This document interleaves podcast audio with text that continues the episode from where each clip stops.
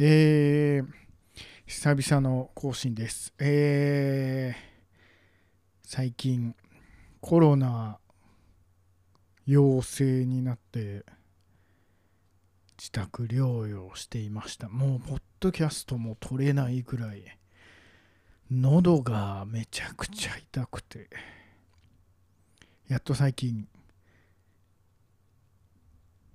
治っていやもう飲み込むのがこんなに辛いとは。いやもう今飲み込んでも何も痛くないというのが素晴らしいなと。あ健康って大切だなと。思った。はい。最近でした。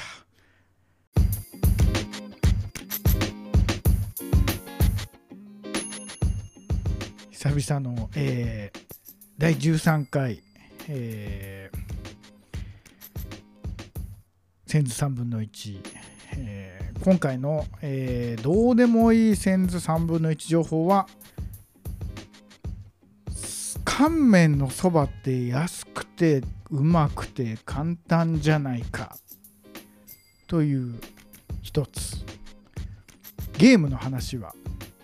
えーゼノブレイド3に感動という話でいきたいと思います、えー番組最後には、えーゲームマザー2からの一言もあります。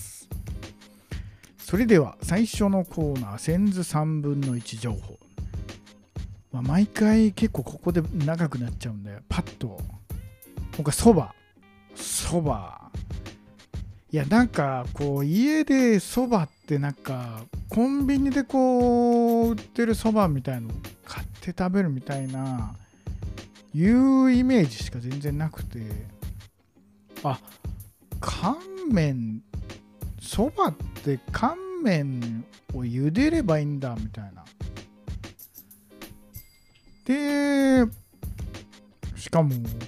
乾麺のそばめちゃくちゃ安いんですよねこう300円とかでなんだろう。67食分入ってたりこんなにいっぱい入ってんだと思って。でそれを鍋いっぱいのなんかすやっぱ確かにお湯いっぱい使うんですけどお湯たくさんのお湯で茹でるとで冷たい水でキュッと締めるといやめちゃくちゃうまいざるそばになる。あこんな簡単になんかこうヘルシーなそばできちゃうんだと思って。しかもまあめんつゆなんかももう買ってくればすぐこうちょっと水で割ってもできるし全然めんつゆも和風だしと醤油とみりんとかで作れるんですよね家で。めんつゆ自体ももうそれで作れちゃうみたいな。砂糖なしのめんつゆって意外となんか売ってなくて。なんかあんまり砂糖なし生活を送ってるんですけど。このなんで砂糖なしのめんつゆっていうのも家で作れるんで。でさらにこのそばが、まあ、単純にめんつゆだけで食っても美味しいんですけど。薬味がいろいろなんていうかアレンジしがいがあるというか、まあ、単純にネギ入れたりみたいなわさび生姜海苔とか、まあ、ここら辺は和風ですけど食べるラー油とか入れるといやスパイシースパイシーな冷たいそばうまっみたいな。これはなかなかおすすめっす食べるラー油を冷たいそば食べる。えー、おすすめです、えー今回の、えーどうでもいい3分のセンズ3分の1情報は乾麺のそば。安くてうまくて簡単。というお話でした。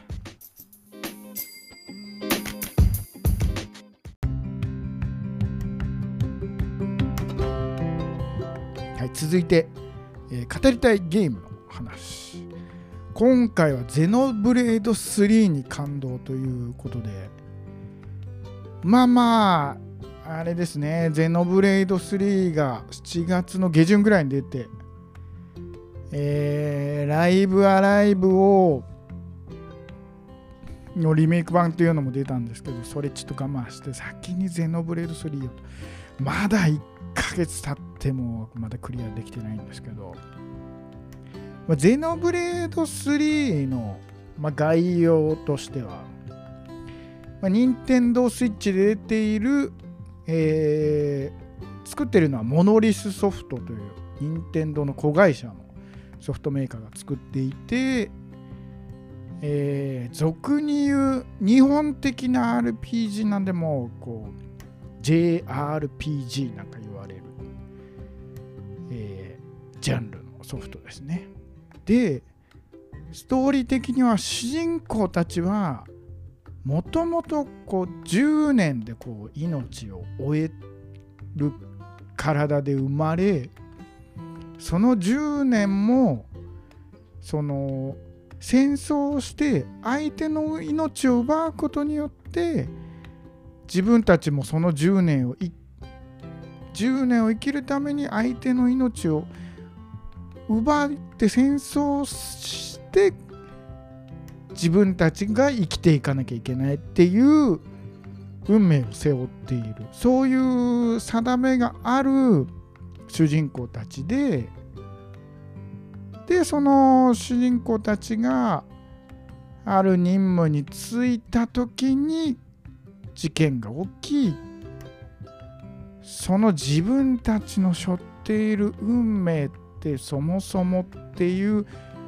その運命をこうなぜ背負っているのか。で自分たちがなぜそういうふうに存在しているのか。でそもそも生きるってどういうことなんだろうというその疑問をこう過酷な冒険とともに紐解いていくというストーリーでまあちょっとまあ重いっちゃ重いけどまあなんていうかアニメ的なこうヒーローアニメ的なこう王道のヒーローアニメみたいなこう部分なんていうかそういうストーリーに近いところもあるので重すぎるってことはないんですけどまあこのまあネタバレするんであんまり言わないんですけどこれがこのストーリーがいいですね。このまあ10年で命を終えてしまうっていうことがまあそのよりこう考えていくことになるというか。でそれも全然あのプレイヤーにがもう最初全然わからないので主人公たちと一緒の目線でこうどんどん進んでってあこういう風な裏のなんてこういう真相があったんだいやいや。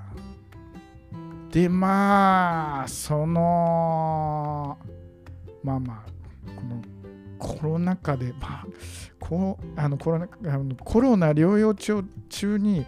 ちょっとゲームぐらいできるかなと思ったけど全然できなくてもできなかったんですけどだんだん治ってきた頃いやなんか動けないけどゲームぐらいできるかなみたいな時やってたらいやまあもう号泣でしたね。まだ全然全部クリアしてないんですけど途中でいやーゲームで泣くってことは意外とあんまないんですけどこれはもう感動でした。うわうわそう来る。いやそうですね。まあゼノブレードそこのまあゼノブレードっていうところをざっくり言うとまあ、ゼノブレードシリーズっていうのが高橋哲也さんっていう、まあ、プロデューサーディレクターみたいな方がいてその人が作っているまあまあ、えーと、シリーズもので昔はゼノギアスとかゼノサーガとかあったんですけどゼノブレードはまあその任天堂系で出ているゲームで1、えー、ゼノブレードクレスゼノブレード2、3と出てて自分自身はもう2やって2がまあスイッチの最初の本で出てデルゼノブレード D っていう、まあ1のちょっとこうリマスター版みたいなのも出て、それをやって、で、今回3、まあゼノブレード自体の魅力っていうのが、まあ、そのさっきのその感動っていうストーリーがあるんですけど、まあ、ざっくり3つ大きく言うと、そのアニメドラマのようなストーリーがこう RPG こう、まあ、キャラクターが動いてるキャラクターがいてでこれが結構ムービーシーンがすんなりそのまんまシームレスにこうつながっていくっていうのが結構入りやすいっていうのと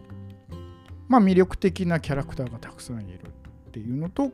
広大なフィールドをこう歩いていくっていうのがまあゼノブレードの3つの大きい特徴かなと思っていてでストーリーはその王道のヒーローものじゃヒーローものなんですよね。まあ、純粋なヒーローが悪役と戦ってで途中にまあその苦難や挫折なんかがあって成長していくと。でこれそれをこう乗り越えてってっていうまあちょっとベタなヒーローアニメ的なところはあったりするんですけどそれがまあすんなり入ってくる人にはまあ、えー、僕らのヒーローアカデミアとかああいうの好きな人は合うんじゃないかなその苦難や挫折をこう、まあ、ジャンプ好きなジャンプアニメ好きな人は好きだと思いますねその苦難や挫折をこう乗り越えて友情努力勝利ですねそんなストーリーがこう展開されると。でその戦闘とした映像がシームレスにつながっていくんで結構まあ戦っもうなんかムービーがっつりこう戦闘まあ確かにそんな感じではあるんですけどでもそのあのリアルタイムレンダリングって言ってこうキャラクターがそのまんま何て言うんでしょうあの事前に書き出したムービーとかじゃなくて、えー、とそのまんま、えー、ゲームのキャラクターが動いていくようなムービーシーンみたいな。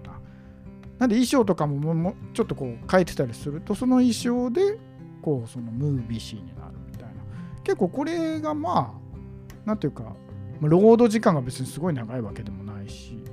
なんかこうすんなりこう戦闘でそのこういうシーンが入ってまた戦闘になるみたいなのがすごい、えっ、ー、と、違和感なくというか、すんなり入ってくるっていうのがある、なんか結構、そこ重要だなと思って、なんかこう、がっつりロードが入ってムービーやります。こう、戦闘に戻る。なんかこれ、それ結構そこが、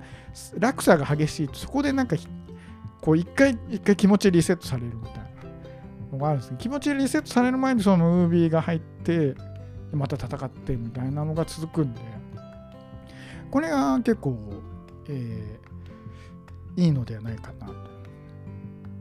で魅力的なキャラクターがたくさん。えっ、ー、とまあこうスマブラに参戦したっていうのが、えっ、ー、と穂村光みたいなこう女の子のキャラみたいなえっ、というのがいるんですがまあこれはまあか可愛らしい感じでこれが何ていうかえっ、と普通結構キャラクターってなんかこう 2D の原画で描かれてると可愛いけど 3D になるとなんかちょっと可愛さ半減みたいな。あ 3D ちょっとおなんかこう絵と違うなみたいな感じがあるんですけど結構この 3D のそのレンダリングしてるキャラクターたちっていうのが意外とその可愛く見えるというか。アニメタッチな 3D がすんなり入ってくるというかそれもなかなかいいかなだからなんかこう違和感なくその 2D で描かれていた 3D になったキャラクターたちがすんなりこう可愛いかっこいいみたいな風に見える意外まあそうですね。可愛いキャラは多い気がするんですけど意外となんかあんまりイケメンキャラっていうのがちょっと少ないのかなっていうイメージは若干ありますけど。まあこう魅力的なキャラクターが。まあセリフもまあちょっとこうアニメっぽい感じで喋る感じなんでまあアニメ見てる感じでまあジャンプ好きな人はいいと思いますねでそのキャラクターたちが3つ目のこの魅力としてこうキャラクターたちが移動するその広大なフィールドっていうのがなんかこう定義的にはオープンワールドではないんですけど、まあ、めちゃくちゃ広いんですよねフィールドが。だこうすっごい遠くまでにこう山があったりするんですけどあそこまで歩いていくかと。なかなか歩くのも時間かかるんですけど。でもそれがなんかこう広大な世界を歩いているこう冒険しているっていうのがすごい気持ちよくて。なんとかちょっとした旅行に行ってるような。これがなかなかゼノブレードはやっぱり広大なフィールドっていうのがなかなかいいんじゃないのかなと。まあなんか逆に広すぎて遠いんですけどねその目的地まで。めちゃくちゃ歩くなみたいな。だまあポイントポイント行くようになるとファストトラベルってこうなんかちょっと戻るときはもうその目的地まで一瞬でポンって飛んでくれるみたいな機能があるんでそれ使っちゃうようになるんですけど、まあ、初めて行く場所はこう広大なフィールドを見てあこんな場所こうすごい綺麗こうあすごい広いだみたいな思いながら進んでいくと。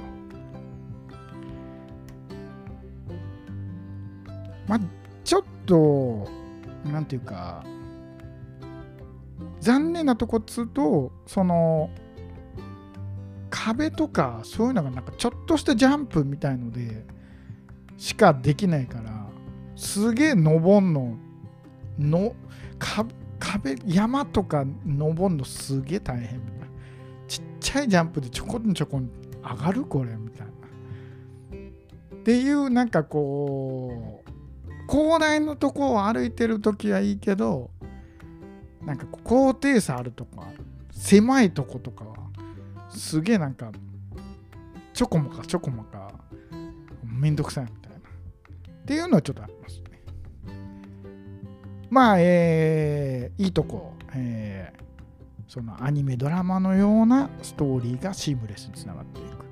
魅力的なキャラクター。広大なフィールドでまあまあいいとこが3つあるのであればもう悪いとこちょっと3つ。残念なとこっていうんですかね。まあこれもまああるんですよ。まあ3つ。専門用語が多すぎる問題っていうのがまず1つ。でシステムが複雑すぎるすぎる問題っていうのが2つ。でアイテムとか装備品カスタム多すぎ問題。これも3つ。これで3つ目まあ、1つ目の専門用語が多すぎる問題っていうのがこれはなんだろうってこれすごい思うんですけど最初からこうアーツって言われるアーツを選んでアーツってなんだよと思って最初アーツって何と思って。で自分自身はそ2から始めたんですけど最初。そうアーツってなんだよと思ってもうそれがもう分かんないから。でアーツを選んでみたいな。え？とでそのうちそのまんまそのアーツキャンセル。アーツをキャンセルしてるもうアーツがわかんねえのになんだよアーツキャンセルってみたいな。になるその専門用語が多すぎ、まあ、アーツっていうのはなんかこう技技のこう呼び方がアーツみたいな。こういう技がありますよっていうのをこうアーツって言うらしいんですけど。まあそれがその用語が難しいそうですね。もう最初こそアーツが分かんないのにアーツキャンセルとかってでアーツチェインみたいなこうチェインこうアーツをこうつないでいくコンボみたいな。アーツコンボみたいなのがあってそれがブレイクダウンスタンライジングスマッシュとかあるんですよ。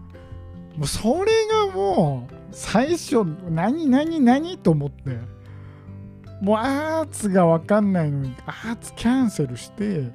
それコンボでつないでみたいな。ブレイク？何何？みたいな。う最初も全2のやった時なんかも全然分かんなくてそのブレイクダウンみたいなのが。でそのなんかそのアーツもなんか適当に連打しときゃいいのかなみたいな思ってたんですけど意外とそれで勝てなくて。なんだろうと思って。このブレイクダウンライジングスマッシュ。このあそういう種類のアーツをアーツって言うと分かんないんですけど技をこうつこうコンボでこうつないでいくとどんどんどんどんこう効果的に敵を倒していけるみたいな。いや、わかんないわ、この用語が、みたいな。これがいっぱいいろいろ出てくるんで。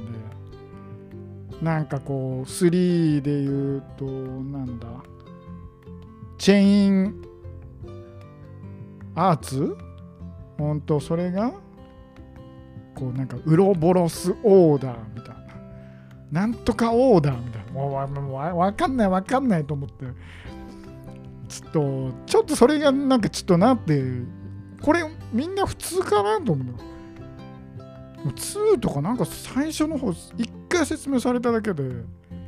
もう次から普通になってみたい。いやいやいやわかんないわかんないなんだろうみたいな。YouTube 一回自分ももう一回見直して勉強し直しました。もん2の時とか最初。そうだから。その専門用語が多すぎる問題。そしてそのシステムが複雑すぎる問題。このチェーンあのさっきのアーツをコンボでつなぐとかチェインアタックからのチェインオーダー。そのオーダーを達成するためにはアタッカーから行って次ヒーラーで最後ディフェンダーでいな。いやいやいやいやわかんないわかんないと思った。わかんないよと思ってしかもあの3はそれであの仲間が7人もデフォルトいるんでわかんないよもうと思って。もうほぼもうオートで全投げっすよ自分は。もうもうあとコンピューターでコンピューターの仲間が何とかしてくれと。チェインをそのつないでくれみたいなそう。ちょっとこのシステムが複雑すぎるのはちょっとこれ小学生わかると思ういやわかんないと思うんだけどなと思いながらのシステムが複雑すぎる問題が2つ目。3つ目。アイテム装備品カスタムクエスト多すぎ問題これ3だとこうクラスまたこれクラスとかクラスとかって言うかと思う。クラスっていうなんかもう職業みたいなのがあるんですけど。もう職業でいいじゃんと思うんですけどね。クラスっていうのがあってで2だとそのブレイドってこう自分が持つその自分が戦ってるんですけどブレイドって呼ばれるそのキャラクターもいてみたいでそれをこう組み合わせてとかっていや、多いんですよ。このクラスもそうだし、ブレードも多いし、そのカスタムが多いっていうのと、なんかこう、そうそのクエスト、クエストもく多いんです。そういうお使いがいっぱい多くて、これが多いんですよ。これを、まあ、クリアしなくてもいいと思うんですけど、クリアしないとレベルが上がっていかないんで、まあ、で単純にレベル上げみたいなのしていいんですけど、それだったらもうクエストこなすかみたいな。このサブクエストが、まあまあ、これ、これもちょっと愚痴というか文句というか、これ、サブクエストいっぱいあるんですよ。まあまあまあ、それはいいんですよ。別にやんなきゃやんないでもいいし、進めるからいいんですけど、でまあ、ストーリー的にも別になんていうか、それをこう足かせにはなんないんですけど、ずっと自分がモヤモヤしてるの、この3に関しては、主人公たちは10年しか生きられないっていう時間的制約があるんですよ。しかも、あの、10年しか生きられないのに、もう9年目とかなんですよ。もう、もうあと1年しかないとか。あと数ヶ月しかない。で、その時間的制限があるのに、もう大陸のあちこちで、もうその細かいクエストがあるんですよ。でそれを主人公たちは嫌な顔せず、いやもう逆に言うと僕たちがやりますみたいな。いやまあさ、まあ主人公たち、まあいいんですよ、いいんですよ。いいいい主人公たちだから、いい高青年たちだから、嫌な顔せず、僕たちがやりますって言って引き受けてくんですけど、いちょっと、まあ途中で、なんていうか、私たちにはこう時間がないと。時間がないからで時間がない中この大陸をこう越えていくっていう中で最終的にやっぱりこう大陸を越えるのでも1ヶ月2ヶ月かかるって言ってるのにそれが本当に間に合うんだろうかっていう時間的制限がすごいあるのにでそのそれにでイライラしたり悲しくなったりって自分たちでしてるのにそのしょうもないお使いをもうなんか引き受けていくわけですよ。モンスターの肉取ってる場合じゃないでしょうと。そのそこら辺 芋拾いに行ってる場合じゃないでしょうよっていうのがちょっとあって。まあいいんですよ。全然あのストーリーに、まあ、関係ないって関係ないから。でそれによって別にまあ芋拾ってたからストーリー終わっちゃいましたみたいなことはないんですけど時間がない。私たちには時間がないって言ってるのにそうえ？ー、っとモンスターに行く取り行くみたいな。えこその1ヶ月かかってきた大陸もう1ヶ月かけて戻ってモンスターの肉取り行くみたいな。芋掘りに行くそっちにみたいなって思っちゃう。まあこれ個人的な個人的な思いだけなんですけど、まあ、システム的なそのスキップトラベルっていうのがあるから一瞬でつくんですけど。その現実問題考えたらこれ1ヶ月戻ってさせっかく1ヶ月こっちまでこっちまで歩いて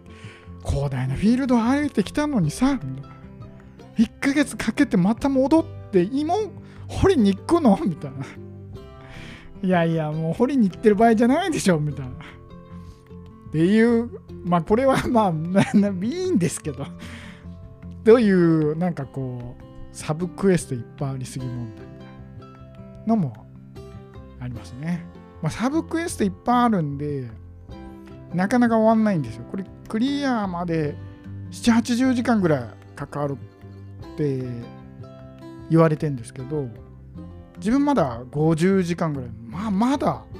まだ全然終わってないんでボリュームはなかなかの、このサブクエストまで入れたら、ボリュームはなかなか、まあ、サブクエストやるのも、まあ、楽しくなっちゃうんですけどね。まあ、しょうもない、しょうもないクエストなんですけどね。まあ、こういう、まあ、えーまあ、ざっくりまとめると、いいところは、その、アニメの、アニメドラマのようなストーリーがシームレスにつながっていくってところと、魅力的なキャラクター、広大なフィールドを歩く。これが大きな魅力3つ。で残念なところは、専門用語多すぎる、システム複雑すぎる、アイテム、カスタム、えー、サブクエスト多すぎ問題。この3つですね。まあ、それが慣れれば、まあ、システムになれれば、まあまあ、ボリュームはすごいいっぱいあるんで。で、いや、3はまあ海外でもだいぶ好評。そのやっぱりその感動するんですね。その感動を味わってほしい。ゼノブレード3。はい。その面倒いシステムがあるけど、ぜひ乗り越えて、乗り越えれば面白いと思うんで、ぜひともおすすめです。では、最後、ゲームマザー2からの一言お伝えします。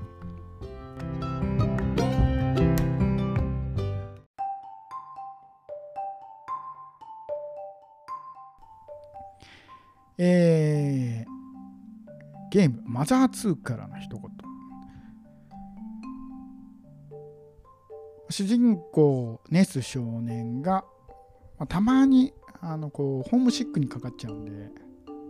家の実家のママに電話したりするんですけどホームシックになった時はホームシックになっちゃうんですよ主人公は。時は、えー、ママに電話するんですけどそのママの一言学校の先生が家庭訪問に来たけどママが適当にごまかしといたわ安心して旅を続けなさい。じゃあテレビのドラマがいいとといいところだからバーイ。はい。これ前前も多分このこのホームシックの話でまこれで言ってると思うんですけど。学校の先生が家庭訪問に来たけどそう学校そうだよな。主人公たち学校行ってたんだよな今までも。適当にごまかし解けんのかみたいな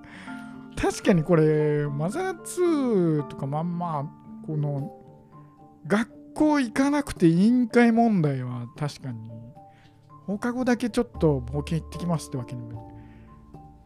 で行ってだって自分たちで寝てホテル泊まったりして寝泊まりしてご飯食べてとかなかなかっすよ。小小学生ですよね多分。